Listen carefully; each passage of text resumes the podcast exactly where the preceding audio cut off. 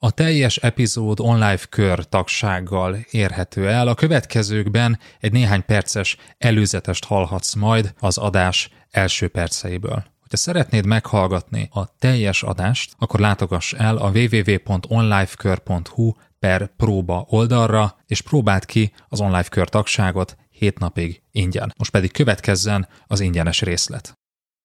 És ami különösen szokott minket bosszantani, amikor azt látjuk és azt tapasztaljuk, hogy egy vezető már nem vesz részt szakmai tréningeken. Ő már csak küldi a csapatát. Szakmai vezető napra készen.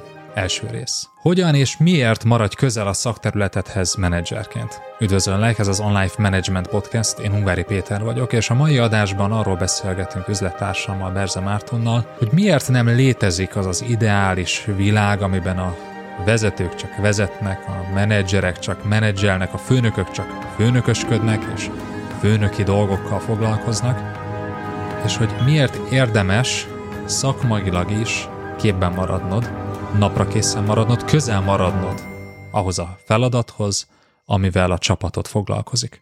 Tarts velünk!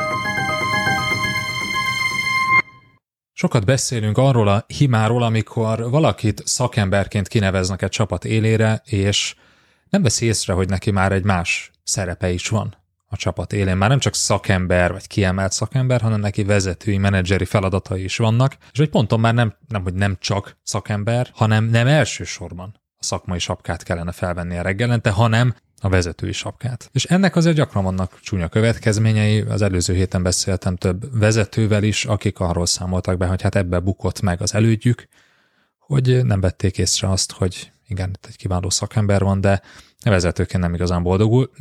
Mondjuk nem mondtuk el neki, hogy egyébként ez egy egészen más jellegű váltás. Az online egyébként ebben is jó, hogy ilyen jellegű helyzetekre készítjük fel a vezetőket, de most nem ezzel a hibával szeretnénk foglalkozni, hanem ennek a fordítottjával.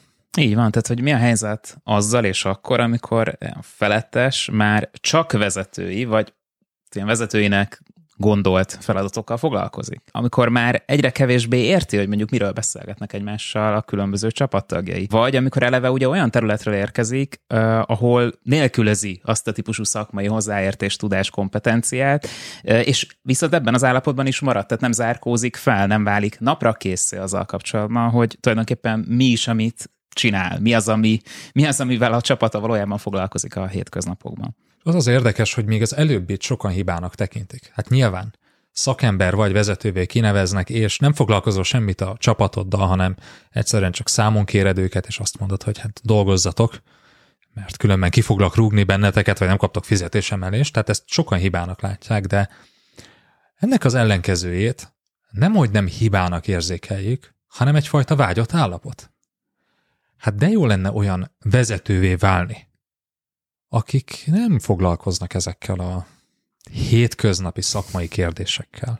Ezek ilyen szürke témák, hanem végre vezetői, úgy nevezett stratégiai kérdésekkel foglalkozhatnak, döntésekkel, tehát rámutatnak valamire, és nem foglalkoznak már ennek a végrehajtásával. Igen, a stratégiázunk szóhoz például a kedvencem, ami ezt az állapotot írja körül, hogy, és ezt meg is kerestem olyan régen az egyik ügyfelet, és mit szoktatok csinálni azon a bizonyos meetingen? Hát stratégiázunk a szuper, tök jó stratégiázni minden héten. Nem tudom, ezt hogy lehet bírni. Ugye, amit rámutattál is, ugye erről beszéltünk korábban az eredményes döntés sorozatban, hogy ők nem azt a fajta, tehát döntés alatt ők nem az online definícióját értik a döntés, hogy a döntés nem csak opció közötti választás, hanem annak végrehajtása, tehát hogy ettől eltávolodunk, ettől ellépünk, ilyen madártávlatból nézzük a dolgokat, nagy időhorizonton, széles perspektívában, nagy kontextusban, és a többi. Hát ugye ez sokkal kellemesebb, mint sárban térdelve gyöngyak után kutakodni. És ebben igazuk is van egyébként legalább legalábbis részben. Tehát részben van ebben igazság. Ügyvezetőként például nem az a dolgunk, hogy mi vigyük le a postát, ami egyébként előfordult egy általunk ismert ügyvezetőnél, hogy amikor nagy baj volt a cégnél, akkor hirtelen rengeteg ilyen apró cseprő munkát talált magánál, leviszi a postát, leviszi a szemetet, kávékapszulákat ő szerzi be, ő felügyeli azt, hogy azok megfelelően álljanak a konyhában, és a többi. Ilyen jellegű pótcselekvéseket talált magának. Hát ez nem, ez nem egészséges, ugye?